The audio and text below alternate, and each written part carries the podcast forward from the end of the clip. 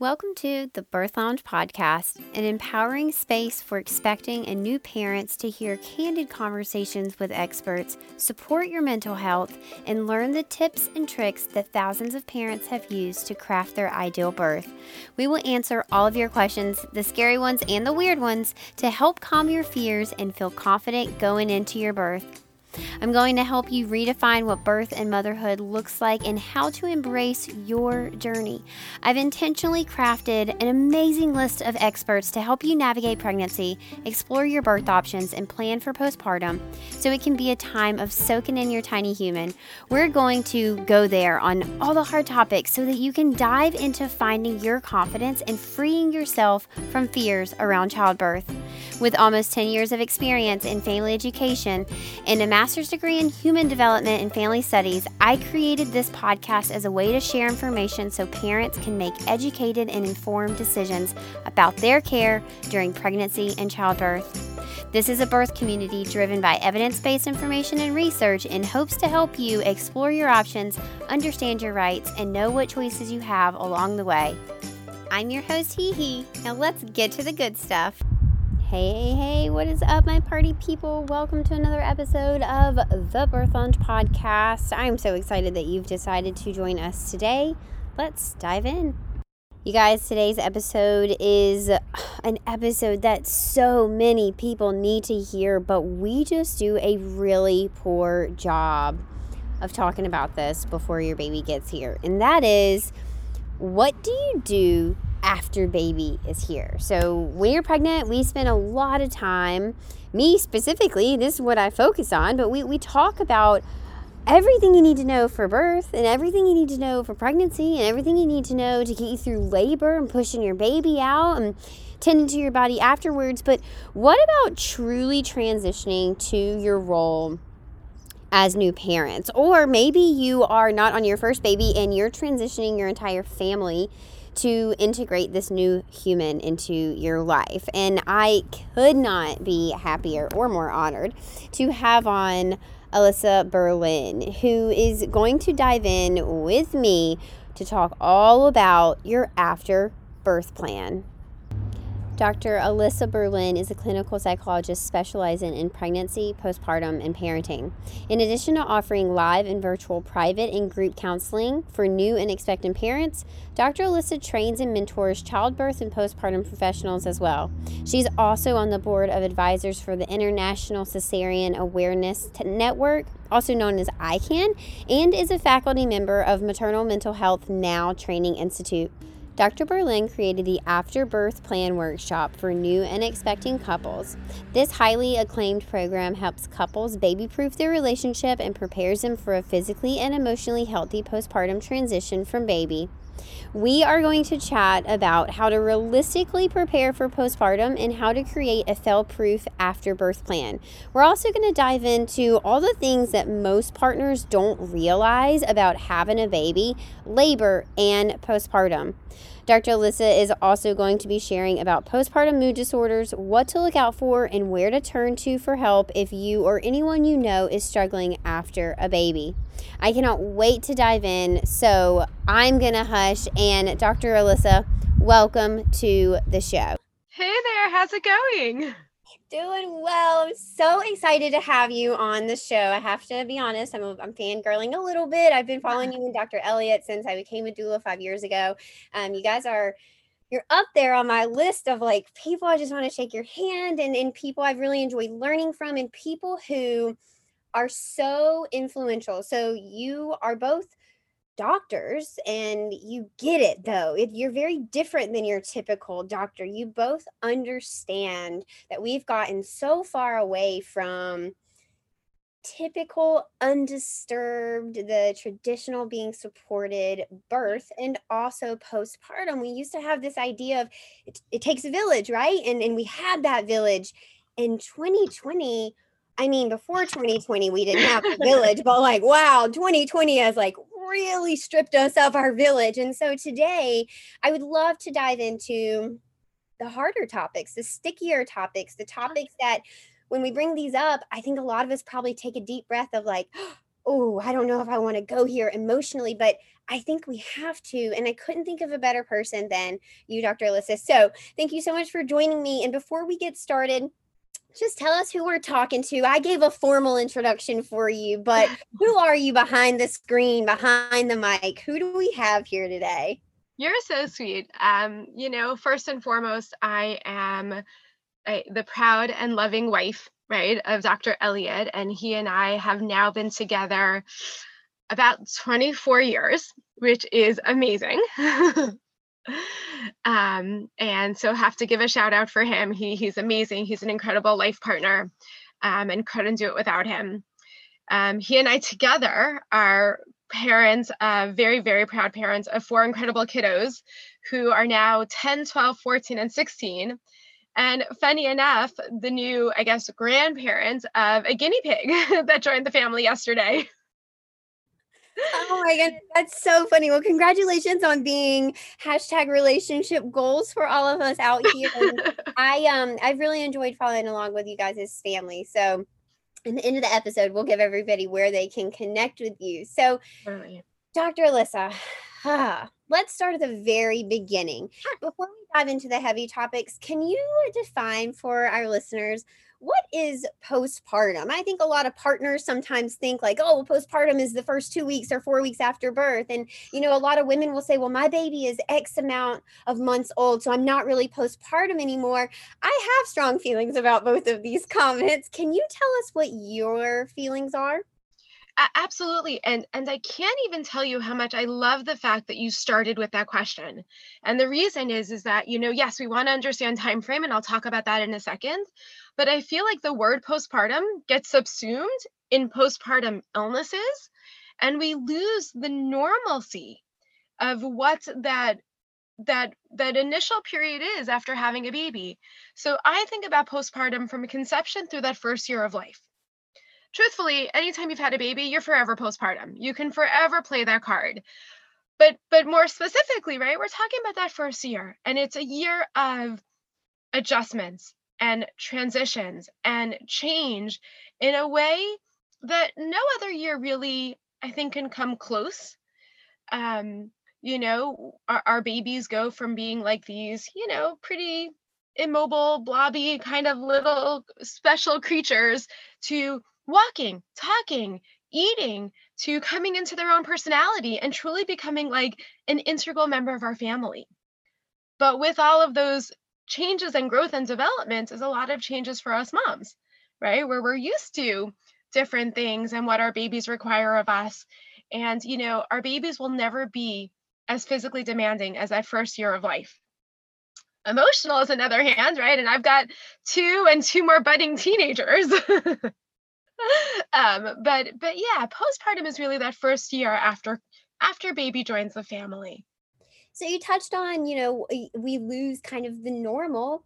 Golly, what is the normal? Like it's hard, it's emotional, it's probably full of unexpected twists and turns. Is that normal? Am I weird? Is my baby is something wrong with my baby? Is something wrong with me? Is something wrong with my family, my partner, my relationship? What's normal? And and that is, you know, really getting to the heart of it because no one wants to feel weird. No one wants to feel different. No one wants to feel like, gosh, I'm not doing it right. You know, when I speak at, you know, postpartum support groups, it is the first thing and the most impactful thing for people to walk away with. Oh gosh, you too? You mean that's normal and that's okay? And by normal, we're kind of talking about like common and typical. And it, it, it runs the gamut. But what we want to think about is, you know, birth is a precipitous moment no matter how many hours it may have taken to get there, right? No matter how long your labor is, there will be that precipitous moment where baby is born. It's a moment. Postpartum is a journey, right? I don't know anyone who day one of moving into a new home was like, oh my gosh, it feels like I've been here forever. I don't know anyone who day one of a new job is just like, I've got this, right? I know exactly where to go, where everything is, how to find things. It's like OMG, you know, and and we usually ask for a lot of help and where do I file? And where's the you know water cooler? Back in the days right? And we'll talk about you know COVID and everything later. Um, but it takes time. Any new adjustment takes time. And this is one of the more emotionally loaded adjustments that we have in our lives. So it's a journey. It's a lot of trial and error if we give ourselves the space and the grace to allow that to happen. And it's learning, it's learning our partners in a new way, right? And it's learning this brand new person you know, stateside, right? We we got to know them and we felt really cozy and connected to them when they were in utero, but now they're here. And what does that mean? And what does that look like? And and how do we find, you know, kind of this beautiful balance in between? Navigating cries, navigating nighttime, daytime confusion, finding some semblance of routine or structure, right? All of this, it's a journey. And if we can really allow ourselves that space to see it as such, as a transition, then it gives us a whole lot of permission to make mistakes, right? Air quotes, or to feel ourselves out and to just, you know, take it as it comes as opposed to day one and I should already have it all figured out and I should already know what to do and I should already have a plan. I don't know anyone who has that figured out. And honestly, that's true for baby number one in some ways it's true for every subsequent baby because each baby is a new personality. And so, yes, maybe I have more of the basics down if I have that experience of other children, but they may breastfeed differently. Their patterns and sleep style are going to be different. Their personalities are going to be so different. And so it just takes that time and space to, to just, again, take it as it comes, feel what may, feel comfortable asking for help when you need it. Um, you know to me that that that is more of a common postpartum. And we'll talk about kind of things that you know struggles that can happen and things that could really um, test us in different ways and what to do with that. But that's the general vibe that you know i hope that women can start to allow right? It's like this curiosity.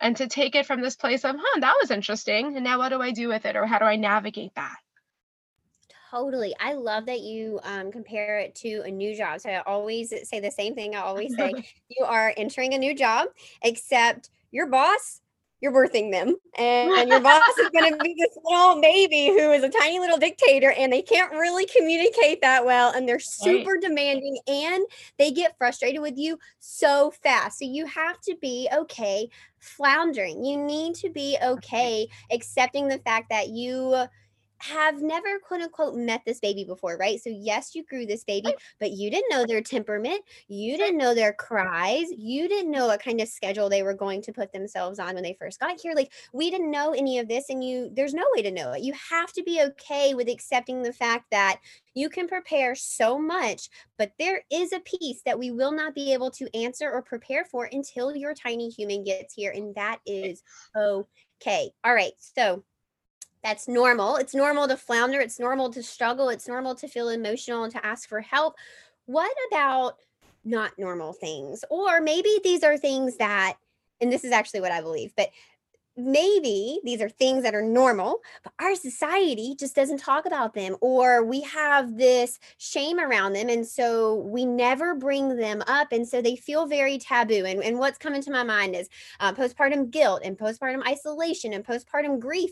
These are typical things that a lot of people experience, yet somehow every single person who walks down this path feels so alone, feels like they're the only one. They feel like they have to hide it. They feel like there's not a community out there that they can share this with or get support with. What the heck is going on? You know, and and I, want to start first with the concept of normal but uncomfortable. And and that is something that as a society we struggle with you know for the most part we are a society and getting better and definitely more progressive i would say you know kind of locally in california or in la where i live. But for the most part it's kind of like i think i might have a headache tomorrow so i should take tylenol today because i don't want to feel uncomfortable right? And there is this natural inclination to kind of move away from things that feel uncomfortable and the assumption is oh this isn't right. Um, and so i think that that is a big contributing factor um, you know, I have to give a plug to the most one of the most incredible books that I've ever read, which is Karen Kleinman came out with a book a couple of years ago. Um, and I feel like I'm probably single handedly responsible for it selling out on Amazon every time um, because it's called Good Moms Have Scary Thoughts. Um, and so, Good Moms Have Scary Thoughts. And what I love about it is it's implicit in the title, right? That good moms struggle they may have thoughts that are concerning to them that you know and and you know when you talk about kind of the ideas of grief or isolation right? I don't know many new moms that haven't had the thought at some point of like oh gosh life was so much easier before. What did i do? Right? Or i miss maybe how easy it was to do a simple task and now it feels so difficult. And what's wrong with me if I'm getting frustrated with my baby, right? And, you know, oftentimes this does get perpetuated, you know, when we're talking to friends and we're talking to other people who have the babies and they're like, really, you do? Oh, I don't. Oh, really? You have a hard time when baby cries? Oh, oh, I'm good. And, and, you know, when we talk about trying to normalize some of those taboos, it's really giving permission to have those conversations and to know struggle, feeling frustrated, having some of those quote unquote scary thoughts, right, doesn't make you a bad mom. What I love about Karen's book and why I brought it up, you know, is that she does such a great job and a lot of her book has you know um, exercises which are really helpful things that you can do more than anything it's a lot of these cartoons of the talk bubble of what we put out there and then the thought bubble of how we're really feeling. And like you said, those shameful internal things that we don't think really can come or see the light of day because, gosh, what are people going to think about me? Right. And so it's like, oh my gosh, you're glowing. And the person's like, I know life is blissful with baby. And then that thought inside is like, oh my gosh, right. I'm exploding. I'm struggling. They don't even know how hard it is. Right. I just want 10 minutes to myself and I just can't seem to find it um, and and it's that dichotomy that really creates a lot of like you were saying that shame and that guilt and that what what's with me that i'm not right enjoying or experiencing the same way as other people which is one of the reasons that i love talking about postpartum during pregnancy. And you know yes you know as you talked about there is an element that we can prepare for but there's a whole lot that we can. And one of the things that i like to do is open up that conversation for you know most women will struggle someplace along the way, right? Rarely do we have it all figured out all the time. And I want you to know that one of the places that I hear people struggle most often is is with breastfeeding. I don't think that people realize that it takes a good 6 to 8 weeks to get breastfeeding really underway. And um, it's one of the most emotionally laden things, right? How in 2020 have we not figured out some really cool sticker that we could put on baby that has, you know, like those used to have it on those old batteries that just gives you a little bit of a reading of, don't worry, mom, I took in two ounces. Like, I'm good. You don't have to stress because we ride that breastfeeding sword. We live or die by it, right? If breastfeeding goes great, I'm a success. And if somehow I feel like I'm struggling, well, man, I failed at the most important thing that I want to do in life.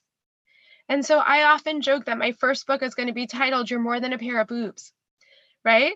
Because women need to know that, you know, their energy as a mom goes farther than breastfeeding or feeding their baby. And there's this whole much bigger entity of what we offer those kiddos, right?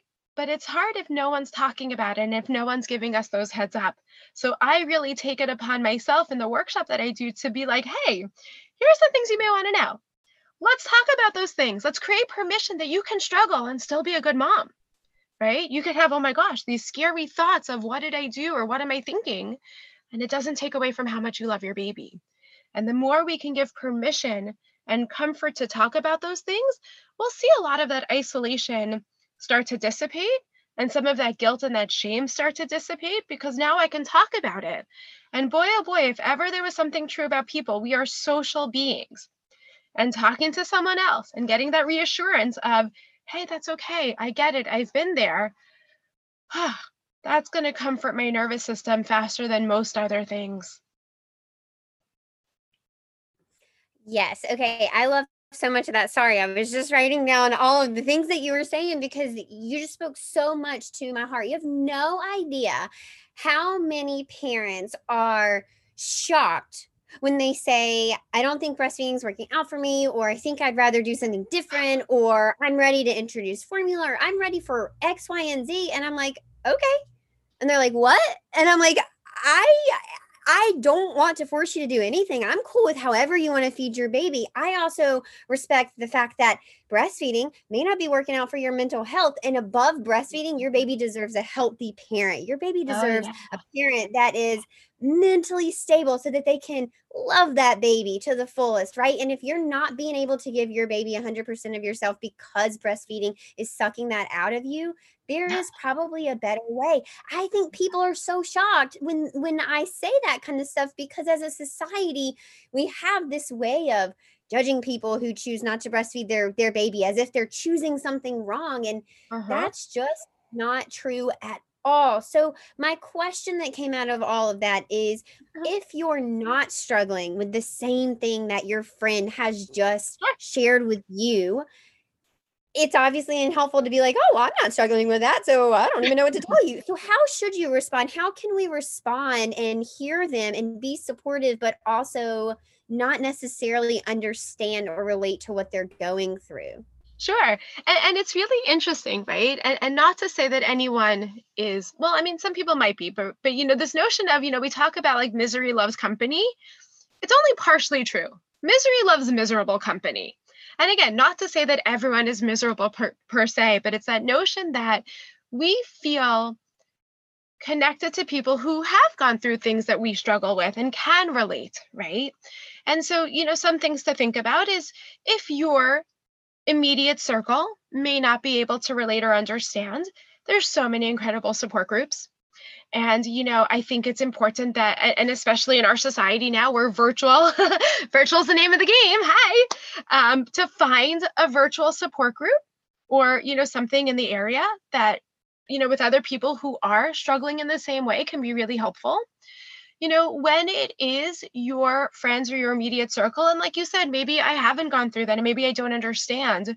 Um, one of the most helpful things is to ask questions, right? Okay, I, I may not get it, but tell me more about what's going on for you. What is what was that like? What does that feel like? You know, in offering that support, questions can be really helpful. And, and I say that with the caveat of not the question why, right? Why to me is a very judgmental question. Well, why are you feeling that way? Well, why are you struggling? I, I mean, would you ever go over to someone and be like, well, why are you sweating? Um, because my body is, you know, is needing a temperature change, and sweating is the way my body self regulates itself, right? And so I, I like us to stay away from why right? Because again that could feel punitive but but tell me more and what's going on and how does that make you feel can be really supportive questions. And and for people to know when you're supporting a new mom when in doubt it's okay to say you know what? Gosh i'm not even sure what to say but i'm happy to listen right? Or that feels that feels really big you know just tell me more about that. I'm here for you and I want to remove that pressure from people that they need to know just what to say, or they probably shouldn't say anything. And just calling and being like, I love you, and I just wanted to check in and see how you're doing can go a really long way to that new mom feeling supported, or that new dad, or that new family, right? Or that new partner. Um, because whenever there's a struggle, it's a family issue, and we want to come at it from a family perspective. So that can be really helpful and sweet. That is okay. So, my two thoughts that just kind of came to my mind when you're in person, one of my biggest tips for for my team as I'm training my my doulas it's okay to be silent in person in person if yeah. you're not with this person you can't be silent because silence on the other end feels like you know you're not being supportive but if you're in person you can be silent and most of the time they'll talk totally. if you leave the space for them to do it they will talk and they really just need you to be there. If you're not with them, I always recommend setting an alarm on your phone once or twice a week just to check in. And you don't even have to ask a question, just send a text saying, You're on my mind. I'm thinking about you. I wanted to check in with you. Hey, you crossed my mind today and I wanted to see how your day is going. It doesn't actually have to be about, you know, their postpartum depression or the way that they're feeling or their birth trauma. You don't have to even steer the conversation in the, into that uncomfortableness if that's too much for you to do in the beginning, okay. right? Um, I obviously urge you to lean into any uncomfortableness, but that's just who I am as a human. I think that you should just lean into that, but I'm not going to force you to do it. So if it's uncomfortable to to directly take on, you know, their hard feelings, just check in with them and let them know that they're not alone because that's one of the cruelest things that postpartum depression, anxiety, you know, isolation, grief all does to a, a, a, new parent. It makes them feel alone. And, and that's, that's a lie. We know that you're not alone. You're totally not alone in this. So, Wait, and can I interject for a second before you go on?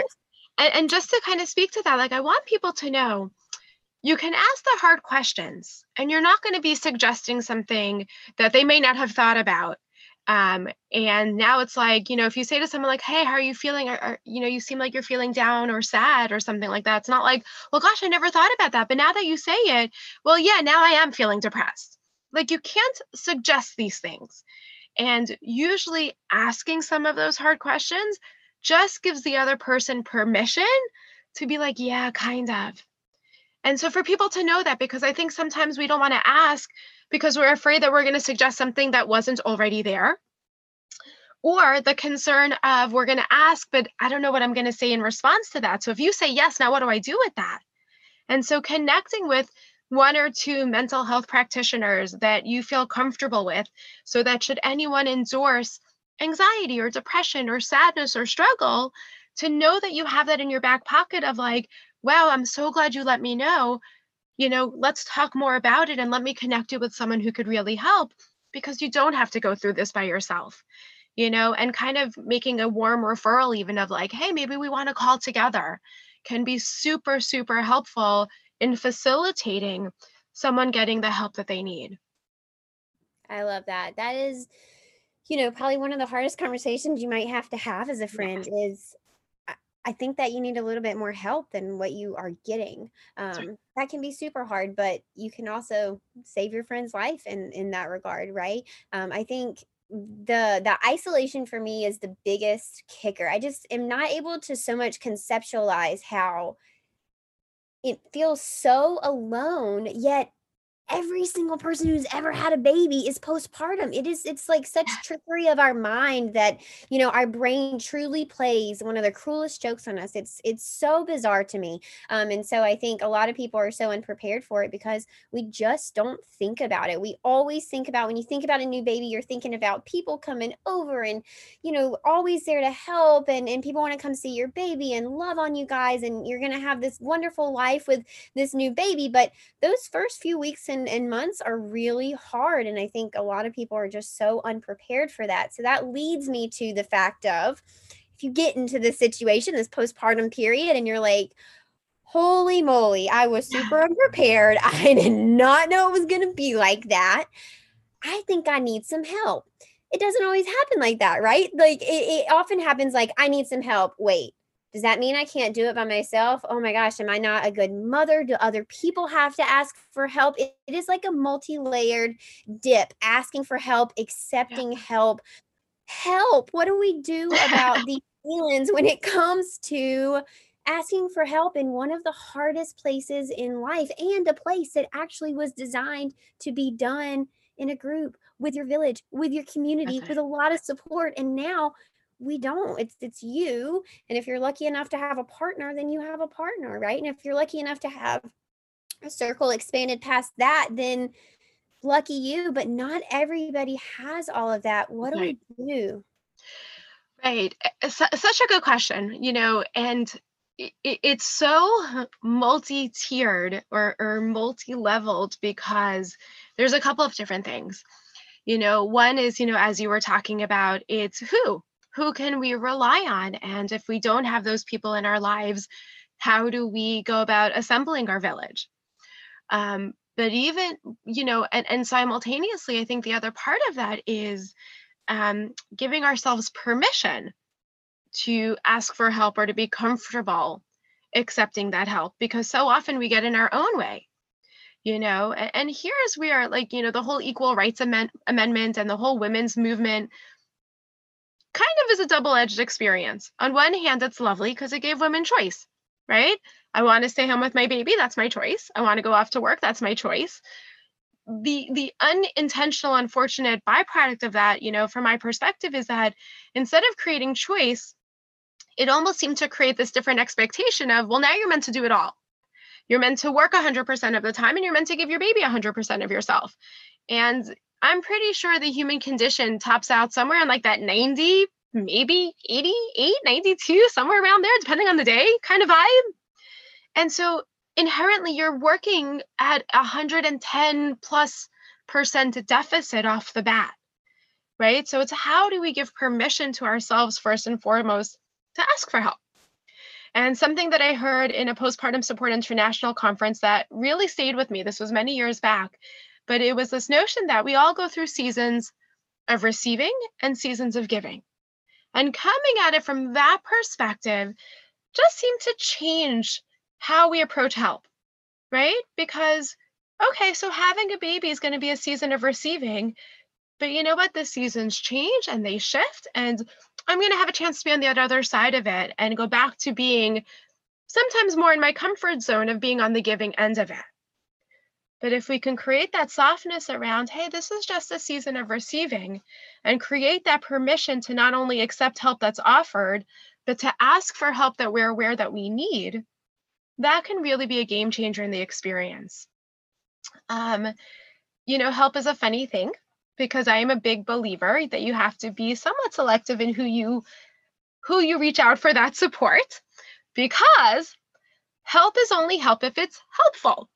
And so if we have certain people in our lives that are like, well, what do you mean? And this is what you need. And, you know, I'm bringing this over. And you're like, well, no, thanks. You know, that doesn't help me right now. They're like, no, no, no, you need it. Well, then it's just someone else imposing their will, but we've no longer been helpful, right? And so, kind of a byproduct of that is help is only help if yes and no are both viable options. So, we can offer, right? But for but to give that new mom or to give that person to give that new mom permission to be able to say, yeah, that would be amazing, thank you, or no, thank you, but I appreciate the offer, and really honoring her response is important. Um, where do we find that help? Right. I mean, Elliot and I, we live in LA. We are from the East Coast. You know, we have had no family help locally. Um, and it was a kick in the pants, right? And I can remember very specific moments, you know, kind of the moments that come up for me is when we had baby number two in particular. And so my little guy would be off at a preschool maybe, and it was time to pick him up, but baby number two was sleeping. And it's just like, oh, I don't know what to do with myself because who am I going to displease? Am I going to wake you from your nap? Or am I going to be late picking you up? Right. So these moments are so challenging if you don't have family locally. Um, so here's where I am a big believer that every baby comes with two new best friends creativity and flexibility.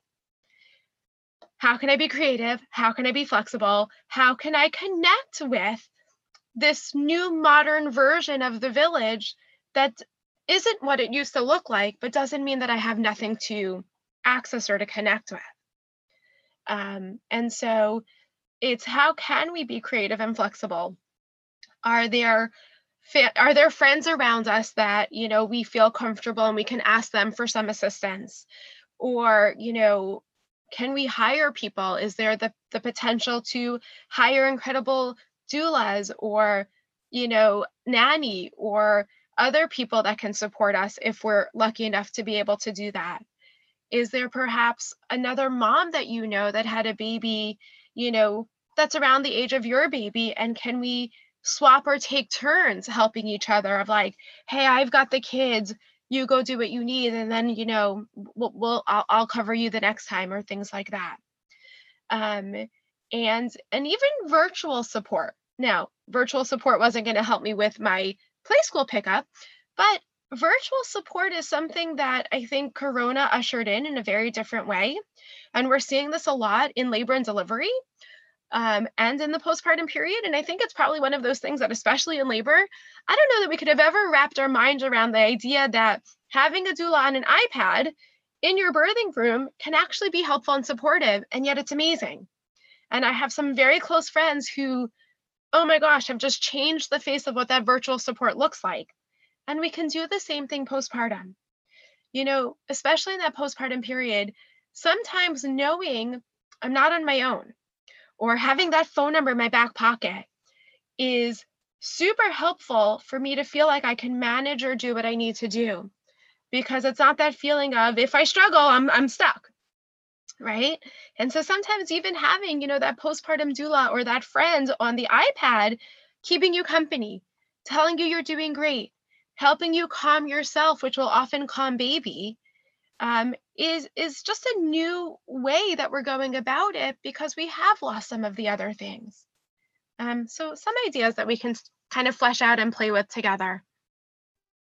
Totally. I would be remiss, and I know our listeners are like, oh, here she goes again. I would be remiss if I didn't back up and at least make sure that everyone heard Dr. Alyssa say that help is only help if it's helpful, and that yes, and no are viable options. You guys know how I feel about informed consent and informed refusal. You know that I know, I know practitioners cannot practice informed consent if they don't have a healthy recognition for informed refusal. And your friends and your family and your support circle they need to abide by the same the same rules right? Um, absolutely. um, also you talk about virtual support. So um and our listeners again they're like here she goes again. We've been providing virtual support across the us and outside the us for three years now and so oh, coronavirus oh, wow. actually expanded our practice but it didn't cause us to go virtual. Um and so if you are if you're interested in learning more about that you can go to thebirthlounge.com to to learn about that. But you guys yeah absolutely. Virtual support is so flexible and you can use it anywhere and you can mm-hmm. connect with doulas. So it, before coronavirus, you would have to fly me out to be to your birth right before we started doing virtual support and that's actually how our virtual support came about um, is that people were like i can't afford to fly you out but i really want to birth under you and i was like okay let's I don't know, can you put me on an iPad? And, and then it, it expanded to Spain and Germany and Canada. And I was like, wow, this is so incredible. So you guys don't feel, you know, trapped by by coronavirus, except that segues me into my very point of coronavirus has actually impacted postpartum quite a bit. So Dr. Alyssa, what do we need to know about the changes that are coming with coronavirus and also as new parents? How do we cope with those changes? A piece of us, I think a lot of people almost feel robbed of their postpartum Absolutely. time because you can't really enjoy friends and family or going out or, or showing off your baby other than pictures on social media. Right. And and you have to add me to your list of virtual support because you are amazing and you were so ahead of everything. I love that virtual support that you do. And, and like you were even talking about, absolutely. And to not feel like it's a lesser quality of support, it's amazing. And for a lot of people, it is this perfect balance for wanting that addition, but not feeling like, you know, like if I was not sure if I wanted another person, it's like, here's that support without that other physical body in the room or you know not having to leave my house which can feel daunting with a new baby so support comes to you in a different way. So you have been amazing and leading the pack right way before all this craziness hit us. So you're incredible. I love you and i love the work that you do. Um corona.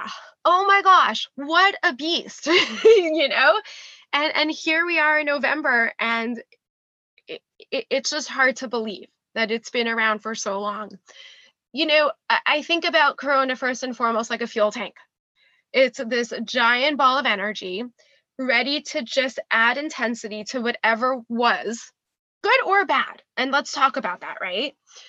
Um, the thing about the whole COVID experience and Corona is that there's so many things about the normalcy of life or our natural intuition that got called into question in a really interesting way. You know, so for example, most of us very much feel like, hey, if you love someone, keep them close.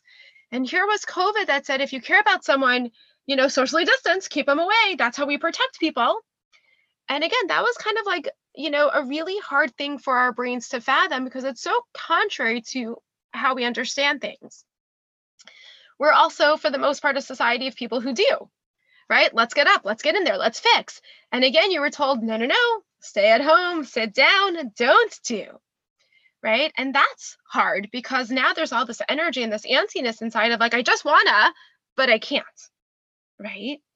Um, and and the other really big thing, you know, with Corona that I think impacted us is that we lost the natural ebb and flow of life, especially with our partner or our families. You know, it was no more like, it, you know, we lost those days of like, okay, bye, honey, have a great day. I love you. I'll see you later. Whether it's, you know, a mom that's living with you, a partner, your children, whoever it is that you might have been ushering into their day, or as you say goodbye and you go about your day. And now it was just these unending hours of quarantining together. Um, you know, we also didn't have those reunion moments at the end of the day of I missed you and catch me up and what was going on because it was like, oh, you were sitting right there next to me the whole time. And so what I've seen is a lot of, you know, for a lot of people, if there were some what I call relative cracks or bruises or struggle, you know, soft spots in a relationship, well, they became gigantic and kind of explosive. Um, and they became a lot more challenging because it was like, I can't ever get away. I can't ever get a moment to myself. Um, I have seen it on the other side where things that were really lovely and cozy also got better, right? But but there are all of these new things that we had to navigate. And, and probably the last thing about, you know, corona that I would say that's been a really big struggle for a lot of people is this corona fatigue of you know not even talking about the zoom fatigue but but this corona fatigue of taking right we, we Zoom fatigue is a whole nother ballgame, but we'll talk about that after. But the corona fatigue of like, you know, I can't now just grab my keys and go.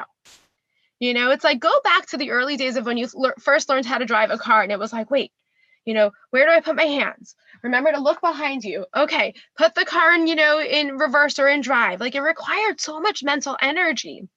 And that's what it's like when we leave the house each day. It's kind of like, wait, did you remember your mask? Do you have your Purell if you're so inclined? If you're someone who's comfortable wearing gloves or whatever it is, it's like, do I have all of my stuff? Where can I go? When can I do it? What's open? What's not?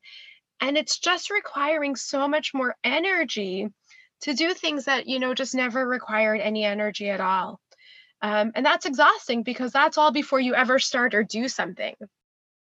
So, Corona is this giant fuel tank I kind of see postpartum in a lot of the same ways, where postpartum is this fuel tank.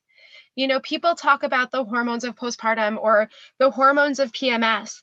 Now, my personal experience is that, you know, the hormones supercharge things but chances are there was something already there. So I might have been bothered by something. And maybe if I wasn't, you know, right before my cycle or if I wasn't postpartum, I'd have more of the wherewithal to be like, oh, I can let it go.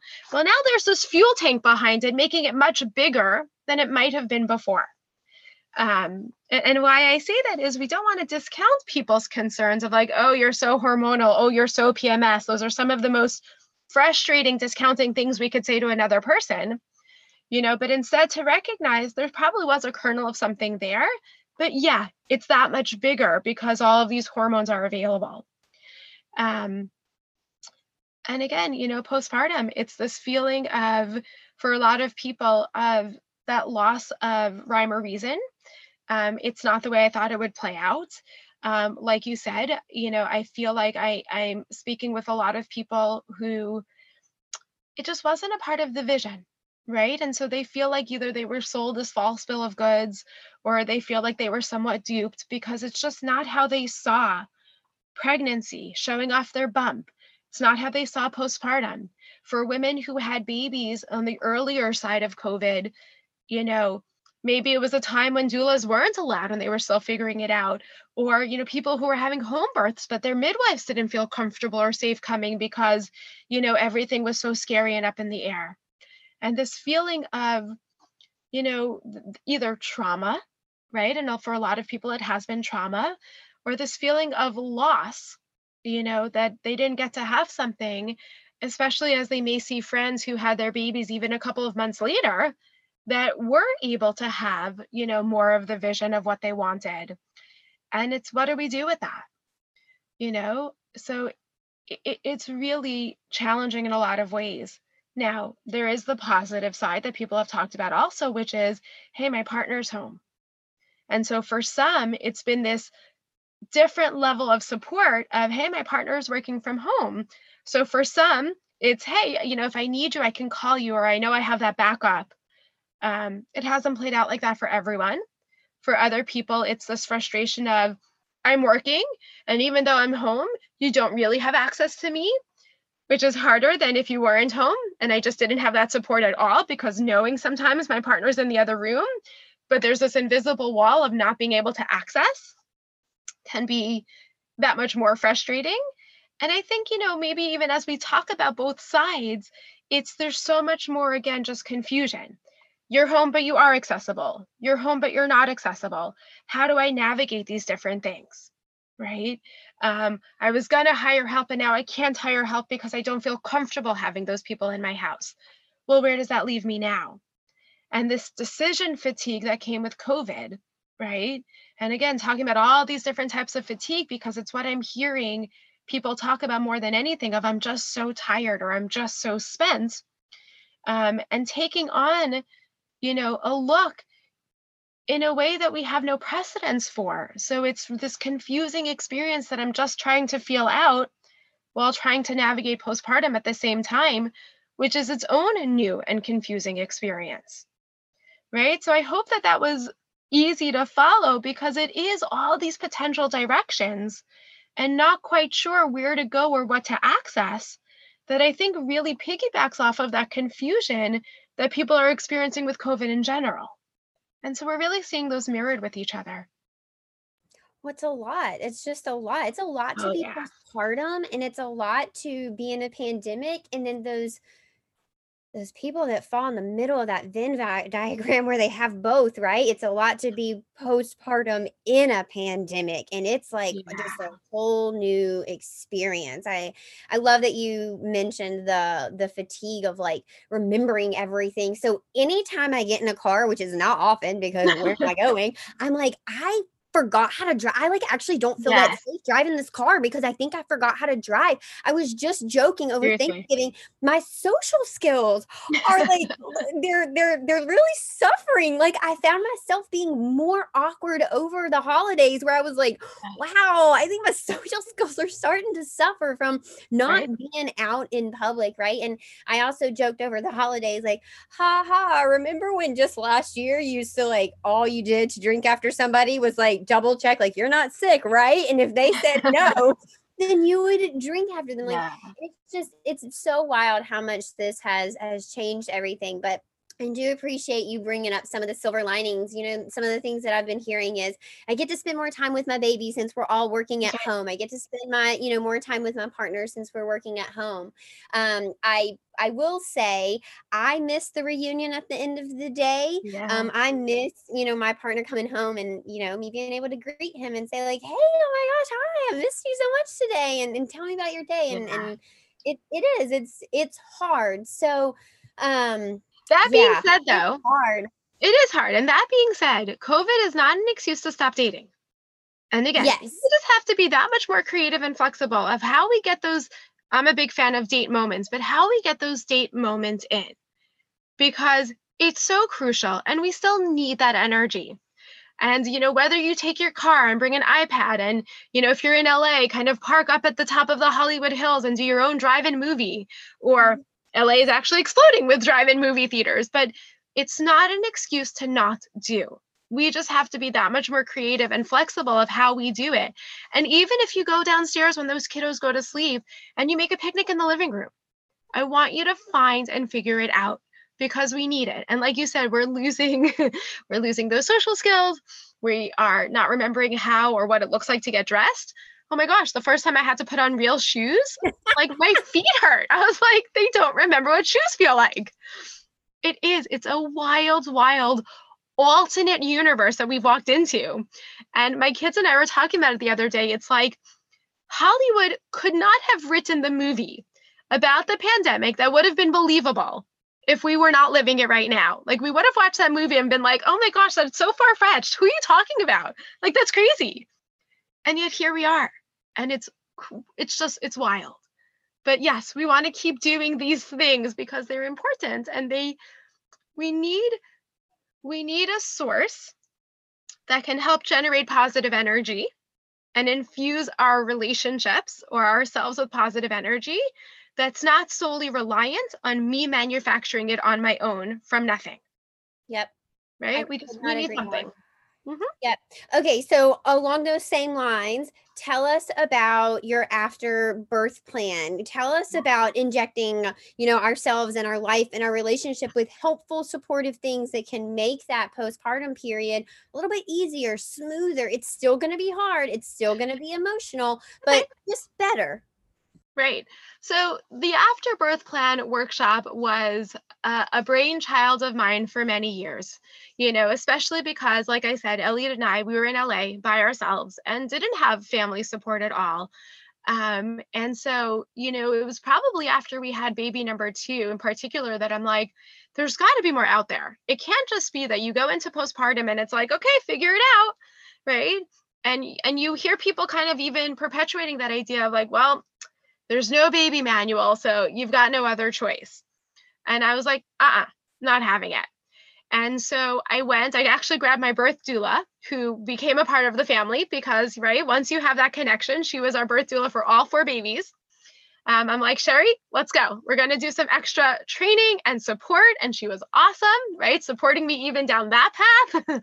um, but we did we went to colorado and we did some additional training and i did a whole bunch of research and i put it together in this preparatory class that ideally couples do during pregnancy you know in that second trimester to prepare for what for what to come. And the workshop is broken up into three different parts. The first part is accurate expectations you know so i know what what this postpartum period is really about. It's so hard. If we let Hallmark and Instagram be our sole source of information, then we're expecting puppies and unicorns and rainbows and butterflies. And when that's not our only experience postpartum, we feel really caught off guard and bamboozled because, whoa, whoa, whoa, I didn't expect this. And so those accurate expectations are so important to be able to prepare. And most people will say, I really can get through anything if I know what to expect or what's coming right? And so we really lean into that. Um, the last part of the workshop is all about perinatal mood and anxiety disorders and what we call PMADS. Now, perinatal mood and anxiety disorders is what's replaced postpartum depression because now we know that postpartum depression is just a piece of a much, much bigger pie. Perinatal is from conception through that first year of life, right? So it encompasses postpartum in that. But what we recognize is that a lot of women will struggle starting in pregnancy. And we want to be aware of that because it gives us that opportunity that opportunity to intervene sooner and not wait for things to become more exacerbated when baby is, you know, stateside, as I like to say. Um, and mood and anxiety disorders because it's not just depression. It's depression and mania and bipolar and anxiety one of the things I see most often in my practice is obsessive compulsive disorder postpartum, um, PTSD, right? So the trauma. And then in a more, you know, smaller subsect of the population, psychosis. But in giving, you know, new couples this information, we can broaden their education. So, first of all, if it's anxiety, it's not like, well, no, you can't have a postpartum depression because you're anxious. And it's like, well, that's actually one of the more common manifestations or presentations that it has. And we we create a lot of we create permission to have that conversation. We I, I give um, couples the language of how to talk about it and dialogue about it. Um, I give partners, you know, examples of what to say that can be helpful and what not to say. That even though your heart is in the right place, they come off feeling somewhat more judgmental or punitive um, and what to do about it, right? So, how to access treatment, how to access support, um, and things like that. One of the most important things, you know, for me is that both women and men know that if they struggle with a postpartum illness, that it's not their fault. It's not that they did something or didn't do something, and had they done it different, this might not have happened. But that for some people, this is just how their bodies respond to this adjustment um, and because it's not your fault and you didn't will it to come on, you can't will it to go away. And again, creating that permission and to know that the earlier we intervene, the faster we bring you back to enjoying this beautiful phase of life. Um, the other big part of that section that we talk about is really distinguishing baby blues, which is very normal, right? Anything that upward of 80 to 85% of a population experiences is normal. And it's a normal you know, adjustment that happens over those first couple of weeks as you're just, you know, getting ready, getting used to this new transition, coming off of those pregnancy hormones, and and just getting, you know, finding your grounding again, if you will, and being able to distinguish those normal baby blues from something that's, you know, pathological or disordered. Um, and then there's the middle section. And the middle section is all about the relationship with the couple. Um, we know that when things between the couple go south or, or really struggle, um, that that can be a risk factor into developing a PMAD. Um, and so when I think about relationships, I think about walking up a down escalator. So, you know, if we think about it together, put in a little bit of effort, you'll make some headway. Put in a little bit more effort, you'll make more headway. But the second you stop actively climbing that escalator, right, that escalator is just naturally going to bring you back down. Same thing with relationships. Put in a little bit of energy, we'll make some headway. Put in more energy, we'll hopefully, you know, experience even deeper closeness and connection. But the second we stop actively investing in our relationship, the more we feel this distance and disconnect setting in that naturally brings us farther apart. Having a baby speeds up that escalator, requiring us to double the efforts that we put into our relationship not pulling back. Um, and so, you know, through the workshop, I kind of go through what are the different things that, you know, if we're in this tumultuous place, the pitfalls of where we get in trouble in our relationship, and what are the things that we want to do to help us actively climb that escalator to be able to stay connected. Um, and from my perspective, right, when I think about that escalator, I put sleep as kind of that like middle landing, right? Sleep is that swing vote if I'm well rested, then I usually have more of the wherewithal to climb up and to engage in and to invest in my relationship. If I'm struggling with sleep, I'm likely just struggling, period. And that's when we are more susceptible to some of those pitfalls of postpartum. I love that. So I was going to say, you know, it sounds almost impossible slash miserable to think about putting all this extra effort, energy into your relationship when you're dog tired because you have a new baby and you're trying to breastfeed at all hours of the night and you're not resting. I assume your program teaches people how to lay the foundation before baby gets here so that you're not starting at ground zero, that you've built up a bank, if you will, mm, you know, before your baby gets here. Is that true. 100%, right? It's hard, you know, and think about it like I'll think about it from like a fire drill perspective, right? If you work in a building, we don't wait, God forbid, for, you know, a fire to break out to say, like, okay, what should we do? How are we going to get out? How are we going to handle this? We have, you know, clearly marked you know systems and you know where are the evacuation paths and where are the fire extinguishers and things like that. And at least you know from a school perspective we practice these fire drills so that god forbid we're in a you know dire situation it's all autopilot. It's not like wait what was i supposed to do? And where was that thing? And how do i find it? Because it is it's such a tall order to ask people to be doing that while they're so tired and feel overwhelmed with their day to day experiences or their day to day tasks. And so, yes, yeah, so we like to kind of hit on that golden trimester because the earlier we do it in pregnancy, the more time we have to prepare. And the goal is very much that when baby comes, these things are autopilot. They may still require a little bit of conscious energy to be like, oh, all right, let's keep this going but it's not scrambling because we're trying to implement a new system and there's already so much change around us, right? We don't like to change too much at one time. Um, so yeah, absolutely, spot on. Yeah, and you guys know what I you know what I say, the longer your runway, the smoother your landing. so start early. Don't wait until your baby is here to try and learn or prepare for postpartum because at that point you're not preparing, you are just living, you're just surviving. Um, you're just kind of making ends meet. Go ahead and actually plan and prepare, you guys. Um, really, really put the time in. I promise if you can put the time in now, it will pay off later. Oh. And I am definitely going to have to borrow that because that is brilliant and such a beautiful illustration, right, of how to use that time to settle into pregnancy and to think about postpartum, right?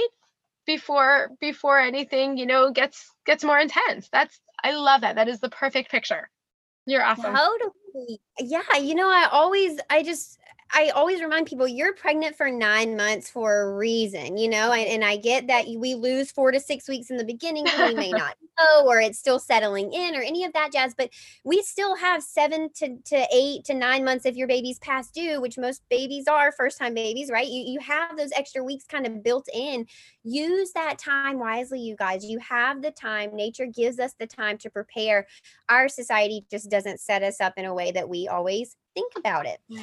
All right. Dr. Alyssa, this was such a good conversation. Thank you so much for being here with me today and all of our listeners. I know people are like mind blown. They're like, wow, this is such a good conversation. If something you said today struck somebody in the heart, or they wanted to work with you, or they're interested in the afterbirth plan, how do they connect with you? How do they follow along? How do people continue to learn from you?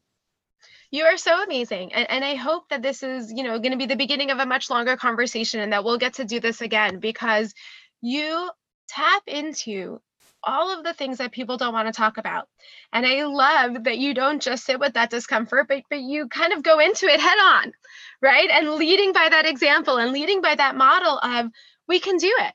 And, and what's so interesting and so cool is that the way the body works, the way the nervous system works, is if you sit with that discomfort it doesn't swallow you or last forever, but it actually will dissipate, right? So when you can go into it and sit with it, it will also naturally dissipate and go away. I'm yet to go to the beach and see that wave that builds up and then says, you know what, I'm going to hang out here. I'm not going to come back down and crash. I'm just going to chill here for a while, right? Any one of those emotional waves or that discomfort will also come back down. It's just how we're hardwired. So thank you. Thank you for doing that. Thank you for being such a great example to letting everyone who listens to you know that it's okay, right? And that it's even desirable. Um, if you are wanting any more information, right? Anyone who's listening, I am now forever a part of your postpartum journey. So please don't hesitate to reach out with questions, comments, concerns, struggles. And I'm happy to help in any way that I can. You can find me on Instagram at either the Afterbirth Plan or Dr. Alyssa Berlin. You can find me on the web at, doc, at www.doctorberlin.com, but doctor is spelled out, so it's D O C T O R Berlin.com. From the website, from doctorberlin.com or from Instagram, there are links to the workshop, which is now a self paced online workshop over Teachable. So it's broken up into nine different modules. You could watch it at your own pace. Um, each module has, you know, take home points that I want you to remember, some, you know, reflective questions to really think about so you can personalize it. And the workshop culminates in a two page document, which is your actual afterbirth plan, because I want you to have this easy to use guide with all of your incredible postpartum resources at your fingertips you know we want to be able to remove as many barriers as possible. So if you're struggling it's not like well what should i do? And how do i do it? And oh it's too hard and it's too many steps so forget it. But it's i have my plan and it's all right here for me and it's that much easier to access that support or or you know that friend that you're needing or wanting to help you you know just just navigate whatever that new piece is that you're going through that is fantastic. And listeners, we will link all of that for you in our show notes so that you have all that information. You have easy access and you can join the afterbirth plan um, if that if that sounds good to you. Dr. Alyssa, I honestly cannot say thank you enough for all of your wisdom, for taking the time to be here with us, and for loving on my people just as much as I love on them. So, thank you so, so much. For our listeners, you guys, I'll see you again on Friday. But until then, please sit with this idea of uncomfortableness, sit with this idea that postpartum you've been lied to. It is hard, it is emotional. You're gonna flounder, but guess what? That's okay. It's like almost how it's supposed to be. If you didn't flounder or struggle in postpartum, I would truly be wondering what was wrong. Um, you are supposed to learn this new human. There is a there is a learning curve, um, but guess what?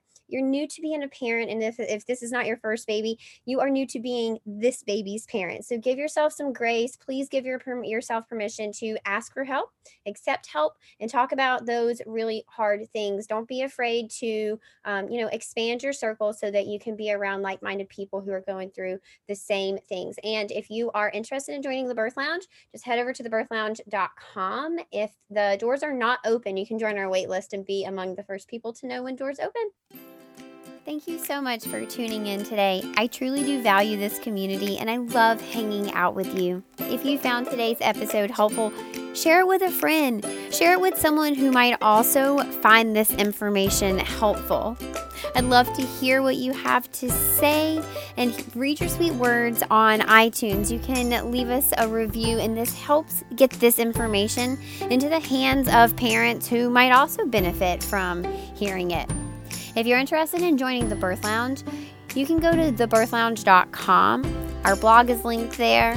You can find all sorts of free information as well as how to get your access to the Birth Lounge. You can always hang out with me on Instagram as well at Tranquility by HeHe Until then, stay educated, stay supported, stay confident.